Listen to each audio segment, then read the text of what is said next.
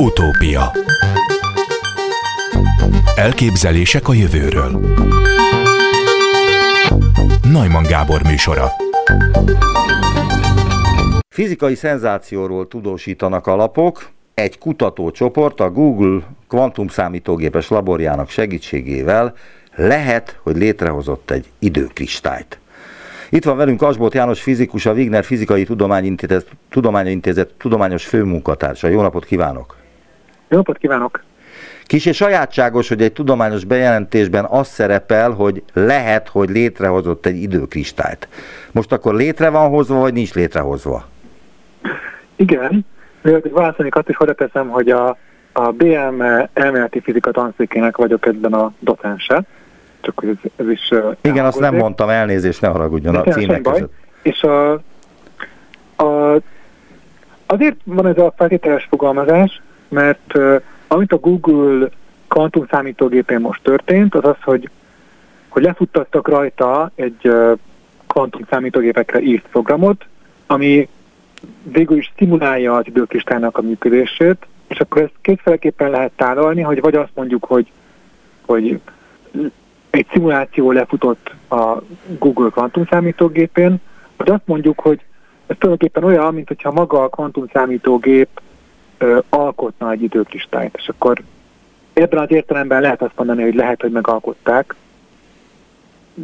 De igazából nem arról van szó, hogy ők építettek volna valamit most, ami nem létezett volna korábban, hanem arról, hogy a már meglévő, két évvel ezelőtt megépített Szikamor kód nevű kvantumszámítógépükön most lefuttattak egy új programot, ami, ami érdekes volt az elméleti fizikusok számára.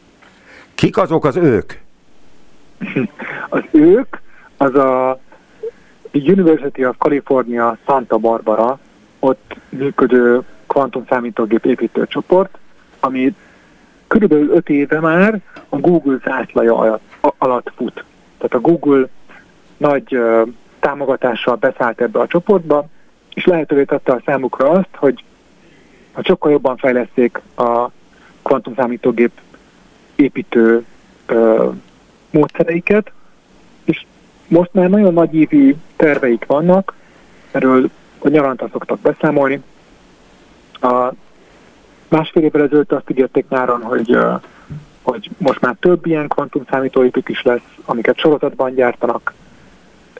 Hát sajnos ezeket a terveket nem sikerült végrehajtaniuk, de továbbra is ők a világ egyik vezető kvantumszámítógép építő műhelye.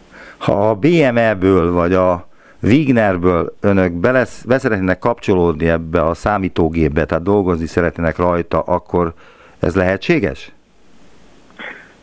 Lehetséges, tehát a Google is szívesen működik együtt érdeklődő kutatókkal, és felhívják a figyelmet arra, hogy, hogy nyugodtan vegyék fel velük az emberek a kapcsolatokat. Feltehetően ez a mostani projekt is, amiről beszámoltak itt az újságok, az időkristályos, ez is így indulhatott. Tehát kívülről azok a kutatók, akik dolgoztak ezen az úgynevezett időkristályon, azok írtak a Google-nak, hogy érdekes lenne ezt lefutatni az ő kvantumszámítógépükön. Jó, akkor most tisztázunk néhány dolgot, mert hogy ez a műsor főleg laikusoknak készül, akik azt se tudják, mi az a kvantumszámítógép.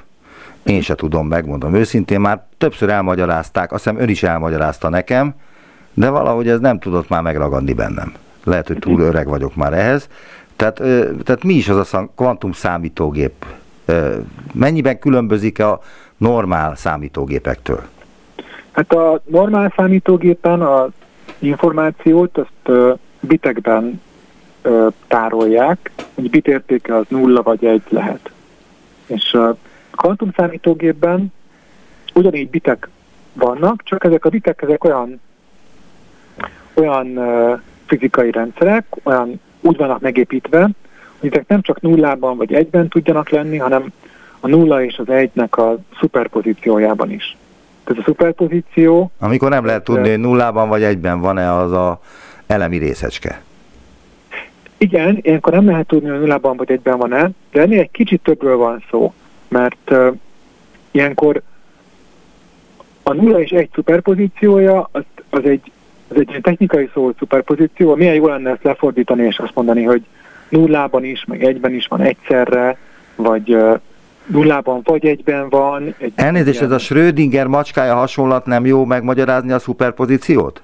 De, abszolút. A Schrödinger macskája gondolatkísérlet, ez pont a szuperpozíciónak a, a hétköznapi eszünk számára. Elmondaná, vagy én is el tudom mondani, de ön azt hiszem sokkal jobban, vagy precízebben tudja elmondani, hogy van egy doboz. Jó. Igen? Igen, van egy doboz, ez egy ezerkilencszázharmincötös gondolatkísérlet, ez nagyon nagy év volt a gondolatkísérletekben. Több gondolatkísérlet van abban az évből. És uh, Schrödinger azt mondta, hogy, hogy hát ez a kvantummechanika, amit részben ő talált ki, ő alkotta meg a Schrödinger egyenletet egy kb. tíz évvel korábban, kapott érte a Nobel-díjat is. Azért ez a kvantummechanika nagyon furcsa, mert uh, hogyha veszek egy dobozt, a dobozba beleteszek egy uránatomot, meg egy uh, nagyon érzékeny detektort, ha az uránatom elbomlik, akkor a kibocsátott sugárzást a detektor az érzékeli, és akkor a detektorhoz van kapcsolva egy kis kalapács, az, az, a kalapács ráesik ilyenkor egy cián, ciánt tartalmazó fiolára, dobozban már egy macska, ami ilyenkor megdöglik. És akkor azt mondta uh, Schrödinger, hogy a kvantummechanika szabályai szerint, ha a dobozt én most bezárom, és uh, nem, nem mérem meg azt, ami történik benne, akkor azt kell mondanom, hogy uh, az uránatom az nem vagy elbomlott, vagy nem bomlott el, csak nem tudom, hogy melyik, hanem szuperpozícióban van, valamilyen furcsa értelemben, kicsit olyan, mintha egyszerre bomlott volna is, meg nem is, ez a szuperpozíció, és akkor emiatt a kalapács is szuperpozícióban leesett is, meg nem is, a fiola is eltört is, meg nem is, és a macska is szuperpozícióban élő, meg halott, de hát egy ilyen élő, meg halott állapotnak a szuperpozíciója az nyilvánvalóan furcsa, vagy ilyen képtelenség. Úgyhogy azt mondta Schrödinger, hogy, hogy ennek a fényében az egész kvantummechanikával valami, valami nem stimmel. Mi az, ami nem stimmel? Tehát rájöttünk-e már mostanra arra, hogy mi az, ami nem stimmel, és mi az, ami stimmel? Sajnos nem sikerült még rájönnünk. Tehát a kvantummechanika szabályait alkalmazva kiszámoljuk a dolgokat, és a kvantummechanika nagyon szépen működik. Tehát az eredmények alapján lehet visszapörgetni azt, hogy a számítógép jól dolgozott-e, vagy rosszul, de az, hogy hogyan dolgozott, azt nem tudjuk? Hát a kvantumszámítógépről tudjuk, hogy hogy dolgozik, mert azt úgy építjük meg, hogy kihasználja a kvantum, kvantummechanikának ezeket a furcsaságait. De milyen alkatrészek vannak egy kvantumszámítógépben? Ellentétben a rendes számítógépekkel. Én a rendes számítógép alatt a pé cé-ket értem meg, a Igen. laptopokat, meg ezeket. A rendes számítógépben vannak ö, például a rendes számítógépnek a ramja, a memóriája, az a biteket, azokat kis kondenzátorokon tárolja. Ez, ez az egyik fajta RAM, ami működik. És akkor vannak drótok, amik összekötik a kis kondenzátorokat, azokra feszültségeket kapcsolnak. És akkor a kvantum számítógép az ö, végül is hasonló alkatrészekből áll, olyan szempontból, hogy, hogy vannak kis valamik, amik tárolják a kvantumbiteket.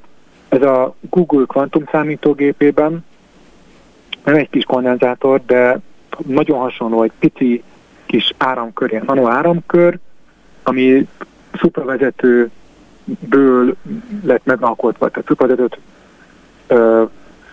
be, vésik bele a kis, kis áramkört, amiben vannak ilyen kondenzátorhoz hasonló dolgok, meg kis ö, tekercshez hasonló dolgok, és akkor ezeket a kis áramköri elemeket, ezeket összekapcsolják szintén szupravezetőből lévő drótok. Azért kell szupravezető, mert hogy nem lehet hűteni?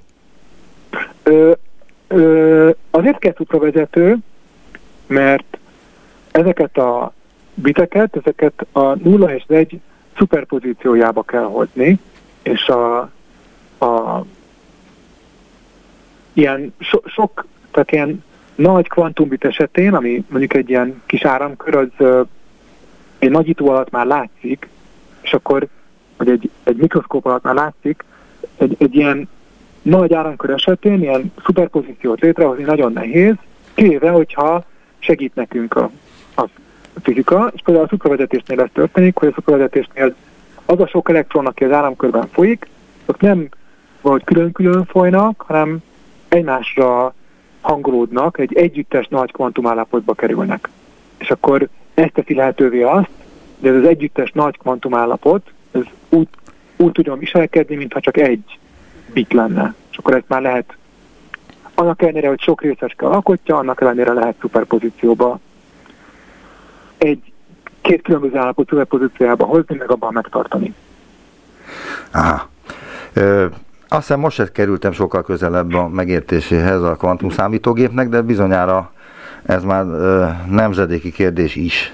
Sőt, biztos, Ö, hogy az. Lehet, hogy érdemes egy kicsit másik oldalról ránézni, és azt megkérdezni, hogy, hogy mit tud a kvantum számítógép, amit nem tud a hagyomány. Ja, pont ezt akartam kérdezni, mit tud a kvantum számítógép, amit nem tud egy pé cé például. Igen, igen, igen. És akkor az, az egyik dolog, hogy, hogy pontosabban lehet rajta szimulálni kvantumos rendszereknek a működését. Például, hogyha van egy, egy egy bonyolult kémiai reakció, akkor ö, sokszor az ilyen bonyolult kémiai reakciókban fontos szerepet játszik az, hogy a molekulákban lévő elektronok, azok, azok nem klasszikusan viselkednek, tehát nem valahol vannak, meg valahová mennek, hanem kvantumosan, több helynek a szuperpozíciójában vannak. Illetve hogy egyszerre lehetnek több helyen? Hát valamilyen ilyen furcsa értelmen egyszerre lehetnek, olyan, mint hogyha egyszerre lehetnek több helyen, igen. Kicsit óvatosan, tehát egy fizikusként óvatosan kell bánnunk ezekkel a ilyen hétköznapi fogalmazásokkal, mert ezek bizonyos szempontból segítenek, más szempontból nem, nem teljesen pontosak. Igen, de, de ahhoz, hogy megértsük, ahhoz hétköznapi fogalmazásra van szükség, mert hogy ö, egyébként iszonyú bonyolult a történet, egyetlen. És még a tudósok se értik meg teljesen, hogy miről van szó. Igen, igen, igen, igen. És akkor, és akkor egy kvantum számítógépen végülis ott tök jó a hardware, pont illeszkedik az ilyen típusú feladatokhoz, mert a kvantumszámítógépnek a bitjei olyanok, hogy szuperpozícióban lehetnek többféle állapotban, sőt, a különböző bitek, azok ugye egymás állapotától függő szuperpozícióban tudnak lenni, ezt úgy hívják, hogy összefonódás. Tehát kvantumos összefonódás lehet a kvantumszámítógép bitjei között, és ezért alkalmas arra, hogy kémiai reakciókat pontosabban szimuláljon. Gyorsabb is, mint a hagyományos számítógép? Hát az, az nem biztos, de attól függ, hogy mekkora méretű a, a probléma. Meg a, igazából mostanig, tehát a, ezt a kérdést két évvel ezelőtt, amikor a Google megépítette ezt az új csipet, akkor ezzel volt az egyik nagy áttörésük, az úgy hívják, hogy kvantumfölény kísérlet. Amikor végre valahára sikerült egy olyan számítási feladatot találni, amit egy kvantumszámítógép gyorsabban oldott meg, mint, mint a világ legjobb uh, hagyományos számítógépe.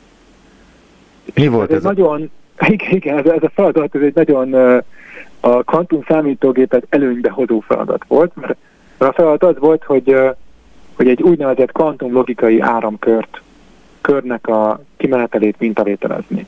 Tehát Tehát a feladat szövegében szerepelt az a szó, hogy kvantum, meg hogy logikai áramkör. Tehát látszik, hogy itt előnyben lesz a kvantum számítógép. Nagyon alá volt tolva a szék a kvantum számítógépnek.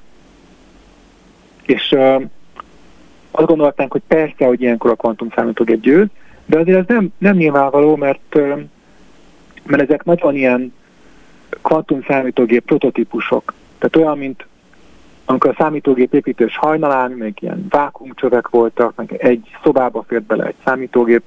Most is az van, hogy a Google-nak a chipjén, chipjén egy kvantumbit az, az kb. egy négyzetmilliméter területet foglal el. Hát a hagyományos számítógépekben egy négyzetmilliméteren nem is tudom mennyi, de, de több százezer bit is elfér. Tehát sokkal kevesebb alkatrészből áll egy kvantumszámítógép, akkor ez igaz? Ö, hát a Google kvantumszámítógépének az alkatrészeinek a mérete az nagyobb, tehát hogy kevesebb alkatrész fér el egy, egy még kezelhető méretű csipen.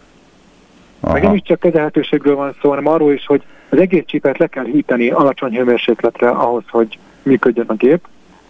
Az alacsony hőmérséklet azt még nem azt jelenti, hogy hogy mint a, a Pfizer vakcina, hogy uh, itt a mínusz nyolcvan fokra le kell hűteni, hanem uh, mínusz kétszázhetvenhárom egész, uh, nem is tudom mennyi, tehát az abszolút nullához nagyon közel, a csillagoktól távol a világűrben, ott olyan körülbelül három Kelvin fok van, az abszolút nullát már egy picit melegebb, ez az ősrobásnak a maradék hője érződik még.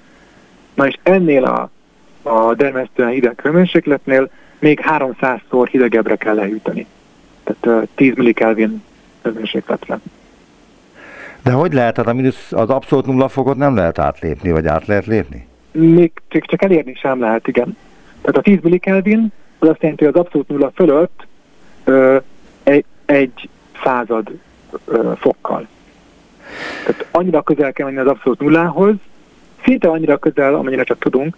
Tehát ez a tíz millikelvin hőmérséklet, ez, ezt úgy lehet elérni, hogy ö, folyékony héliumot tartalmazó hűtőgépre van hozzá szükség, de nem elég a hagyományos folyékony hélium, azaz hélium négyes izotóp, abban van két neutron, két proton, a proton magjában, hanem kell uh, három, hélium három izotóp is folyékony állapotban, az borzasztóan drága, és akkor a hűtőgép ezt a kétféle folyékony héliumot keveri össze, meg váltja szét egymástól, és ez a keveredési uh, entrópia különbség ez, ami segít. Tehát ez a Ez segít ahhoz, hogy el lehessen érni ezt az egész alacsony hőmérsékletet. Van a, természetben ilyen, tehát, van a természetben ilyen hőmérséklet? Nem a Földre gondoltam, hanem a világűrben valahol. Ne, nem, a világűrben nincs uh, ilyen hőmérséklet. A Földön ilyen hűtőgépek, az, az most, most a kvantumszámítógépek iránt való érdeklődés miatt is, tehát most uh, úgy, uh, több cég van, aki ezeket gyártja, körülbelül száz uh, Kb. száz millió forint, egy millió dollár, azt hiszem, egy ilyen hűtőgép. Hát az háromszáz millió forint mondjuk. háromszáz millió forint. És akkor uh, ilyen hűtőgépből Magyarországon is van, nálunk a műegyetemen, a pincében van kettő is a fizika tanszéken. háromszáz milliós hűtőgépek vannak a pincében? Így van, így van. Az hogy kerültek ö, oda? Ki vette meg? Meg egyáltalán miért vásárolták? Ö, Pont azért vásárolták, hogy ilyen ö, kvantumszámítógépek alkotóelemei ül szolgáló ilyen áramköröket itthoni laborban is tudjanak fejleszteni, vizsgálni. És a, az, az első hűtőgépet, azt, tehát van a Trung-Szabolcs által működtetett ö, kvantumelektronika laboratórium, ahol nekik ez a profiljuk már kb. tíz éve, hogy ilyen ultrahideg áramköröket ö, vizsgálnak. Az áramköröket egyébként szintén Magyarországon gyártják a, a ká ef ká-ban, tehát, a, tehát, tehát ugyanazon a telephelyen, ahol a Wigner is van, a Wigner, csak igen. A em ef á nevű intézetben. Van egy jó kis tiszta szoba. És akkor ezek... Ez az Energiatudományi Intézet? Igen, igen, igen. Uh-huh. Ezek alumíniumból vannak, lehűtve szupravezetővé válnak, tehát kb. egy kelvinre kell lehűteni, hogy szupravezető legyen, de az nem elég ezekhez a kísérletekhez, hanem onnan még százszor hidegebbet kell csinálni, ehhez van szükség ezekre a nagyon drága hűtőgépekre.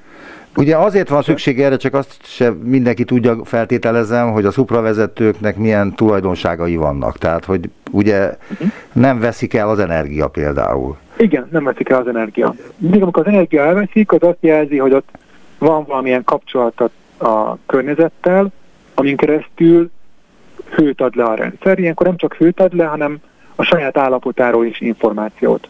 És ezt, ezt meg kell akadályoznunk, mert hogyha szuperpozíciót akarok létrehozni, az azt jelenti, hogy, hogy arról aztán ne adjon le információt senkinek, mert akkor, mert akkor elromlik a szuperpozíciót. Tehát, hogyha ha lead információt a külvilágnak az állapotáról, az olyan, mintha a külvilágot megmérné és beugrasztaná. Igen. Szóval nagyon jól el kell szigetelni a külvilágtól. Na most a akkor... második hűtőgépet egyébként meg azt a, csak gyorsan mondom még, hogy ezt a a Nemzeti Kvantumtechnológiának a Nemzeti Kvantumtechnológia programnak a, a segítségével tudták megvenni. Ez, a, ez egy idén kifutó nagy több, in, több magyar intézetnek és cégnek az együttműködésével lezajlott program volt, ahol ilyen kvantumszámítógép alkotóelemeknek a fejlesztése, vizsgálata, kvantumkommunikációs hálózatok fejlesztése, ez történt, történik itt Budapesten. De ez úgy is néz ki, mint egy hűtőgép? Látta ön ezeket? Én láttam, igen, igen. Tehát ezek úgy néznek ki, mint egy, inkább úgy, mint egy villanybojler. Tehát, tehát kb. Akkora méretű, mint egy nagyobb villanybojler, másfél méter magas. És háromszáz millió forintba kerül. I- igen, igen, igen. Aha. És miért vannak a pincében? Hogyha szánták valakiknek, akiknek ezzel kéne kutatniuk, ja. dolgozniuk, akkor miért nincs ott? Hát ott van, a pincében van a labor. Ja, ugye a műegyetem pincéje az nem pince, hanem egy labor. Hát a műegyetemnek egy kiterjedt pincerendszere van, és a pincék egy részében vannak laborok, ami nem, tehát az, hogy a pincében van, az tök nagy előny, mert azt jelenti, hogy ha, ha az arra menő közlekedés miatt az épület egy kicsit remeg, akkor az a remegés az kevésbé érződik a pincében. Tehát aha, az egy ilyen stabilabb hely. Igen, tehát meg a... különböző mérésekhez jobb, mert nincs annyi sugárzás, mint a felszínen, földfelszínen. Ugye? Ö, lehet, hogy még ez is számít, de ezek nem olyan nagyon mélyen lévő pincék. Tehát ez a, amikor azt mondom, hogy pince, akkor inkább azt kellett volna mondanom, hogy alaksor. Azért, na a gravitációs hullám mérése kapcsán merült ugye ez föl, hogy semmilyen külső zavar ne jelentkezzen, ezért ö, ö, olyan helyen építették meg ezeket, ahol nincsenek ilyen külső zajok vagy zavarok. Igen, egy ideig Magyarország is versenyben volt. Volt szó arról, hogy azt hiszem a Mátrában akartak fúrni hosszú alagutakat, aztán sajnos végül Magyarország, tehát nem, nem Magyarország lett az európai helyszín, de igen. Aha. Most akkor az első részt befejeztük, de a következő részben még ezt is bonyolítjuk, vagy bonyolítani kellene azzal, hogy mi is az az időkristály. Azonnal folytatjuk egy pillanat, és Asbóth Jánost újra kérdezni fogom az időkristályról.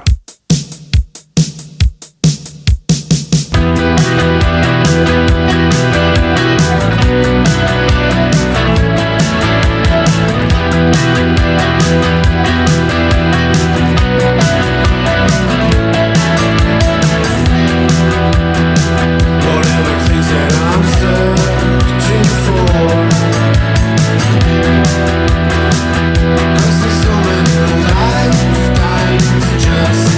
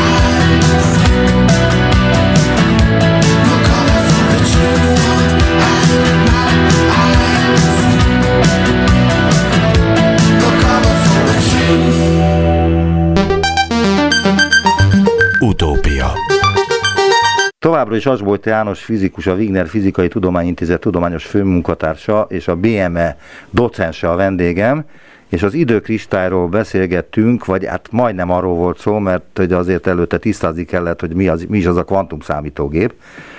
De mi is az az időkristály? Az mi? Szóval az időkristály, ez kétezer-tizenkettőben a világ sokak szerint legokosabb embere, Frank Wilczek elméleti fizikus. Nobel-díjas, igen. Nobel-díjas, pontosan.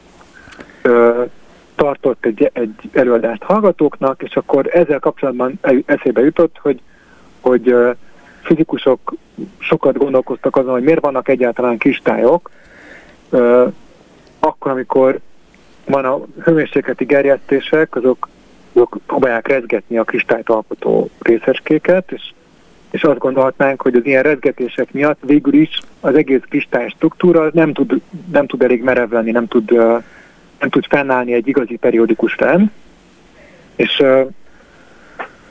ez a fizika, fizikusok számára persze szép, egy periódikus rend, de hogy egy, egy, egy rejtvényt is adott, hogy ez hogy tud előállni, és akkor ez a Ezt a Egy pillanat, akkor várj, azért kérdezek bele néha, mert hogy rendkívül egyszerű dolgokat sem értek, azt hiszem, jó. hogy ez, ez az ötlet ez onnan származott, hogy megnézték például a gyémántnak a szerkezetét, és hogy e, azt se lehet elképzelni, hogy alakul ki ez a bizonyos gyémánt szerkezet? Ne, nem, azt, tehát ma már azt, azt értjük, de mondjuk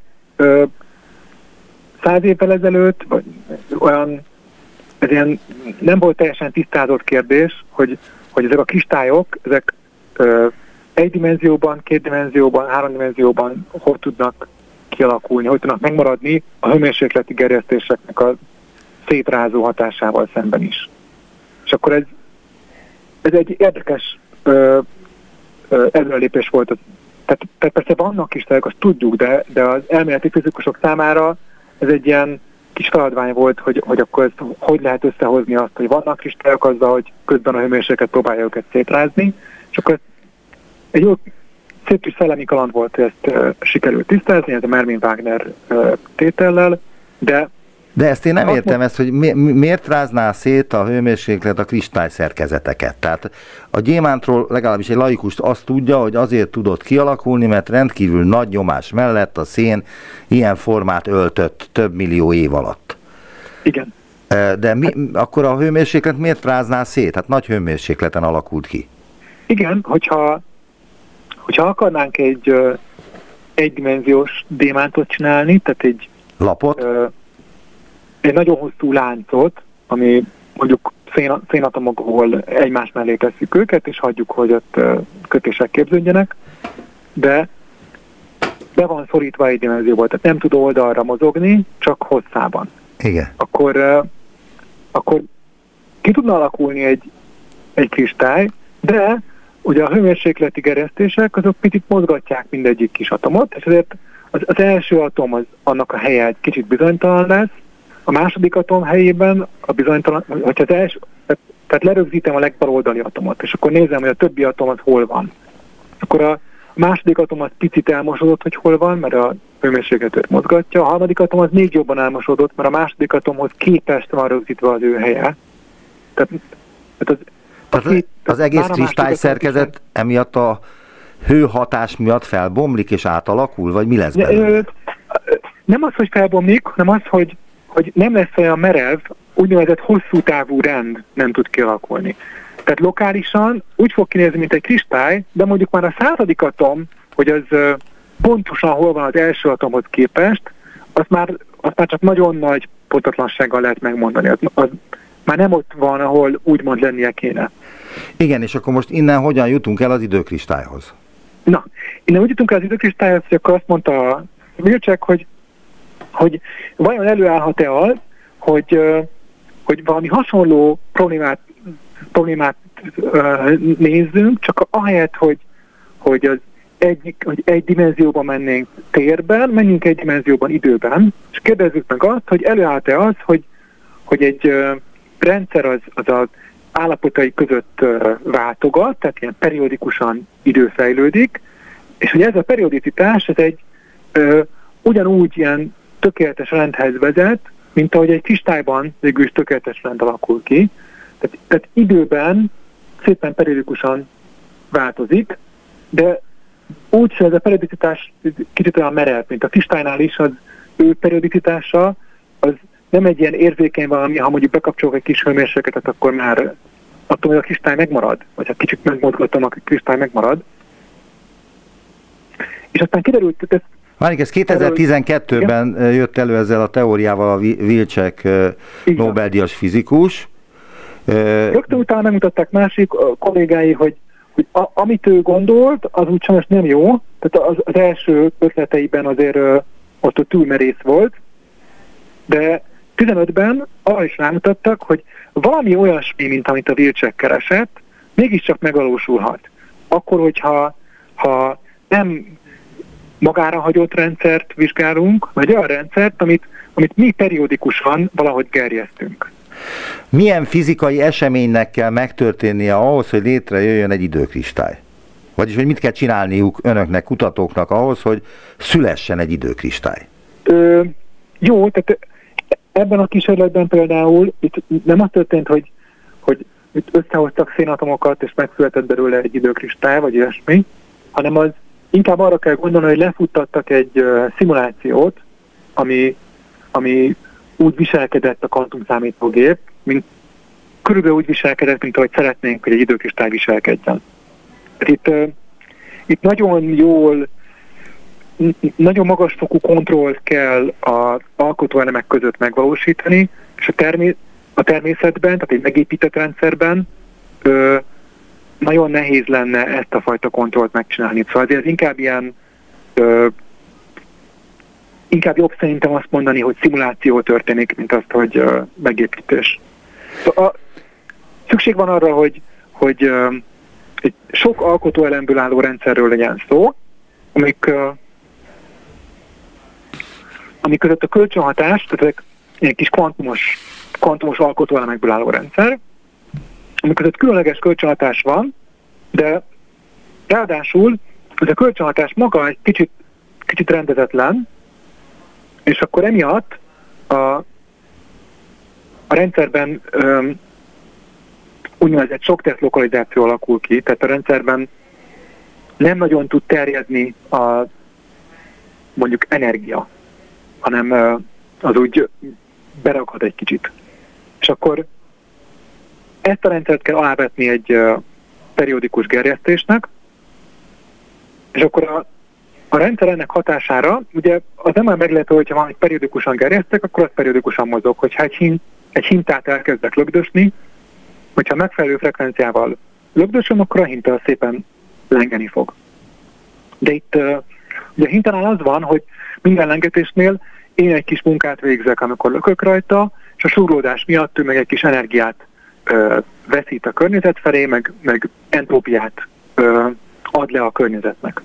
És akkor az időkristálynál viszont az történik, hogy az elején még vannak ilyesmik, hogy a rendszer fölvesz energiát, meg lead entrópiát, de aztán, aztán áttér egy olyan fajta periódikus működésre, hogy én hiába gerjesztem, de igazából már nem vesz föl energiát a gerjesztésből, és nem is ad le entrópiát a környezetnek, hanem, hanem periódikusan mozog, de ö, kétszer olyan hosszú periódus idővel, mint maga a gerjesztés. Tehát így jó. És ez mind, így, amit itt mondtam, kicsit elvont, de hát, ö, de hát ez van, az időkristály egy nagyon... Ö... Jó, de kellenek az ilyen hasonlatok, mint a hinta például, mert azok közelebb visznek ehhez a dologhoz, de, ö, de például egy időkristály mekkora, milyen kiterjedésű, milyen súlyú, milyen tömegű, stb. Tehát van ennek ilyen, vannak ennek ilyen jellemzői? Öm, hát ez nem, tehát a tehát úgy időkristályt, hogy ezt kézbe lehetne venni és megnézni. Igen, ezt gondoltam. Úgy, úgy még nem, nem építettek. Tehát a, tehát a Google-nél azt, ami a kísérletnek a sikere, az, hogy, hogy lefuttattak egy időkristályt szimuláló programot. Ugye ők, a cikknek a címe az, hogy időkristályos rend megfigyelése egy kvantumprocesszoron. Maga a kvantumprocesszor az körülbelül egy centiméter-szer egy centiméter méretű, és könnyű, tehát kézbe lehet fogni, meg lehet, meg lehet emelni. A, végülis, a, ami Mi van a, benne a kvantumban? Ugyanaz áramkörök vannak benne, meg tranzisztorok? Nyomtatott áramkör van benne, ö, tranzisztorhoz hasonló dolgok, tehát ugyanúgy ö, drótok, kis kondenzátorok drótok között, csak ezek a drótok, tehát a legtöbb alkatrész a, a chipnek az ö, szupravezető.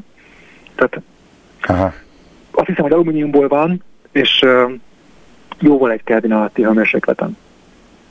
Tehát akkor ö, ennek a szupravezetőnek, illetve a kvantumszámítógépnek a működtetéséhez ilyen irdatlan ö, szerkezet kell, amely majdnem abszolút nulla fokra lehűti a számítógépet. Igen, igen, az is jó szó, hogy irdatlan, meg, meg ez teljesen igaz, mert több drága, meg ö, működtetni kell, de mondjuk, hogyha összehasonlítjuk egy ö, részecske fizikai gyorsítóval, hát az, az, az meg ö, huszonhét kilométer átmérőjű, mondjuk a CERN-nek a nagy a gyorsítója, meg a áramfelvétele az ö, olyan, hogy ha bekapcsolják, akkor ö, Genf városában egy kicsit megremegnek a lámpák. Szóval ahhoz képest egy ilyen kvantumszámítógép az egy, az egy kis kísérlet, az egy elfér egy, tehát elfér egy szobában, egy, egy laborban, úgy nálunk a műegyetemen a az előbb emlegetett pincében lévő kvantumelektronikai laboratóriumban,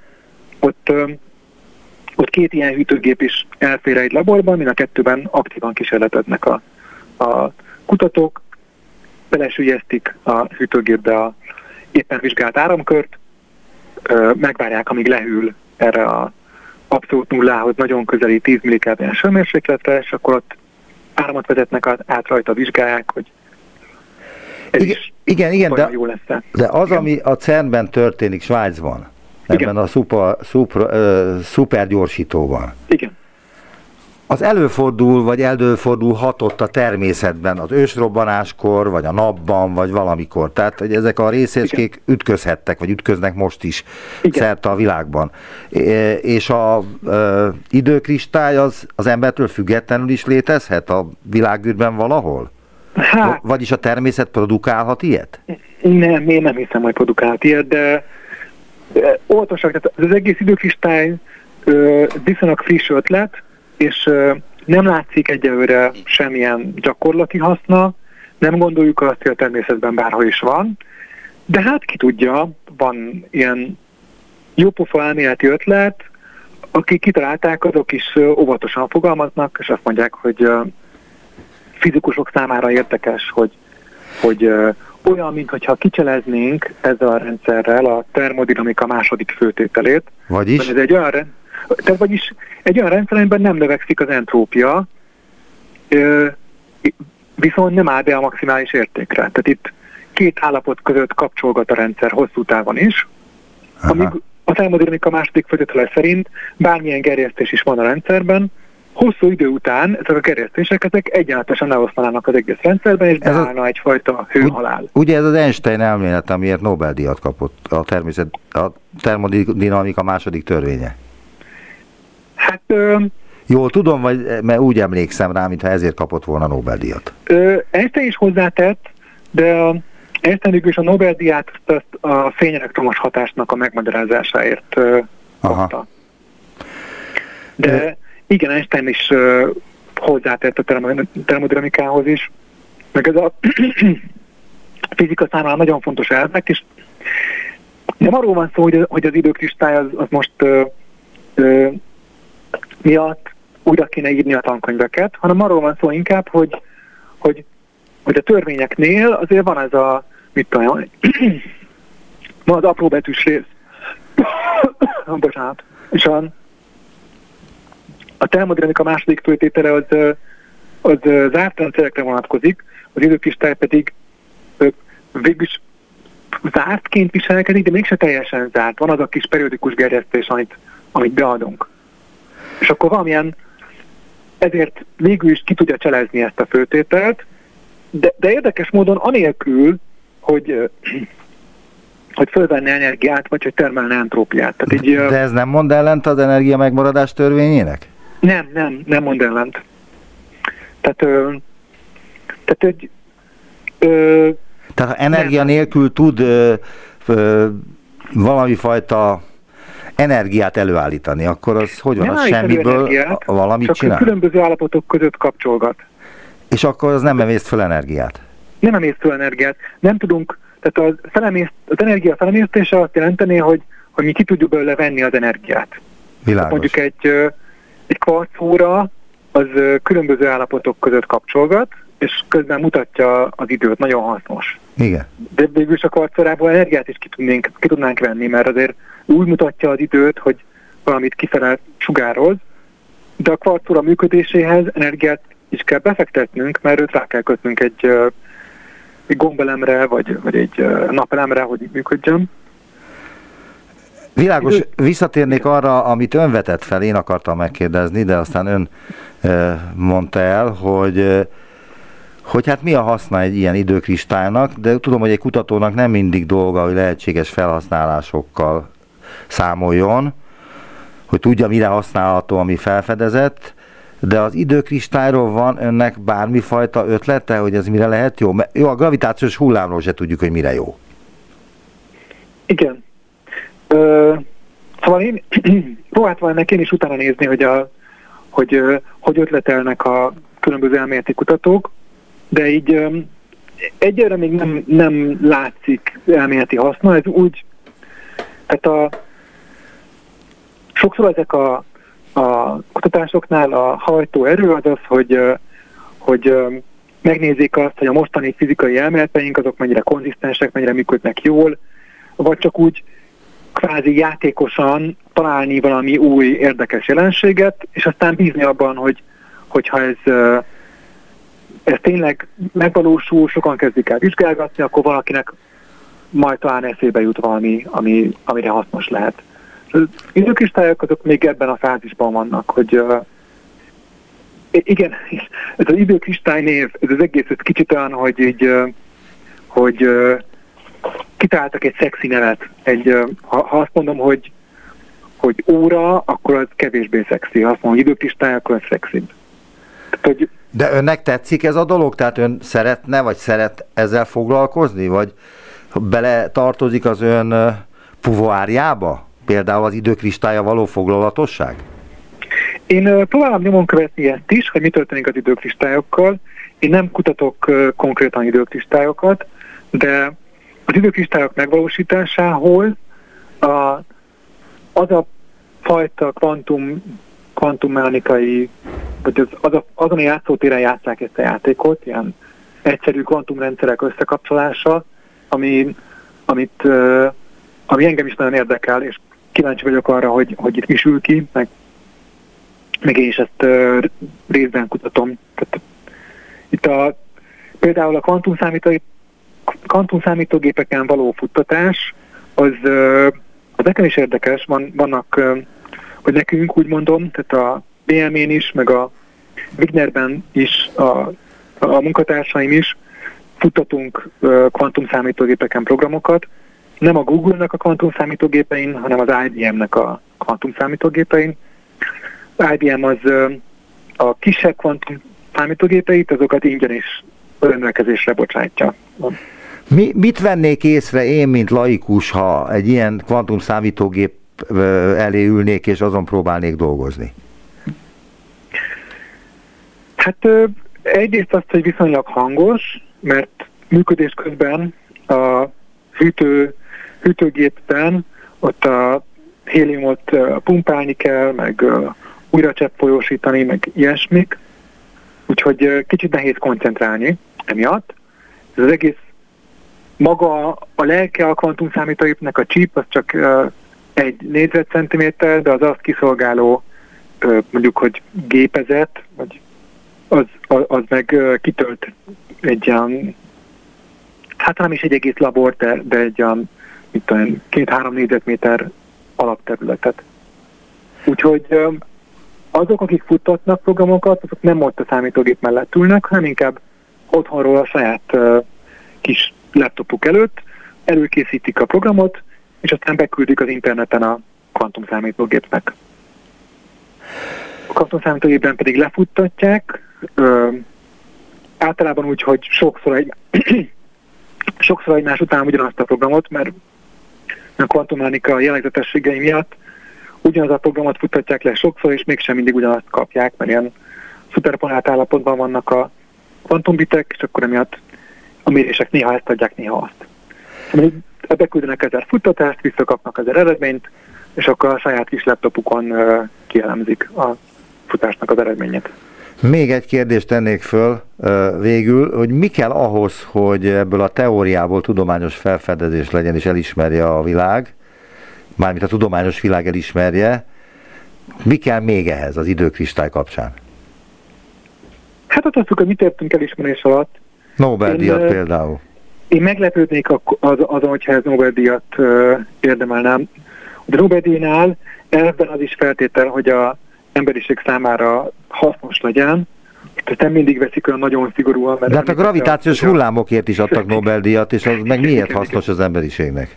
Igen, igen ott, ott lehet azt mondani, hogy a, az emberiség már uh, régóta kíváncsi arra, hogy uh, mi történik tőlünk távol, és a gravitációs hullámok azok uh, erről tudnak hírt adni. Tehát, hogyha ha új gravitációs hullámokon alapuló távcsöveket tudunk fejleszteni, akkor, uh, akkor az világos, tehát van valami fajta ötlet arra, hogy mi lehet a gravitációs hullámból, de ugye az időkristályra még nincsen ilyen ötlet. Nem, nincs. Tehát én, én nem hiszem, hogy ebből lenne, lenne Nobel-díj. Ez egy érdekes kis demonstrációja annak, hogy, hogy mi mindenre képesek a kvantumszámítógépek, hogy egy ilyen kicsit egzotikus témát, mint az időkristály, azt, azt is lehet rajtuk szimulálni. Erről szólt ez a mostani kísérlet. Nagyon szépen köszönöm a tájékoztatót és az előadást. Asbóth János fizikus, a Wigner Fizikai Kutatóintézet tudományos főmunkatársa és a bé em e docense volt a vendégem. Viszont hallásra, köszönöm szépen. Köszönöm szépen, hallásra.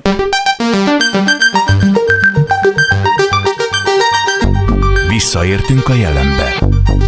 Najman Gábor Utópia című műsorát hallották.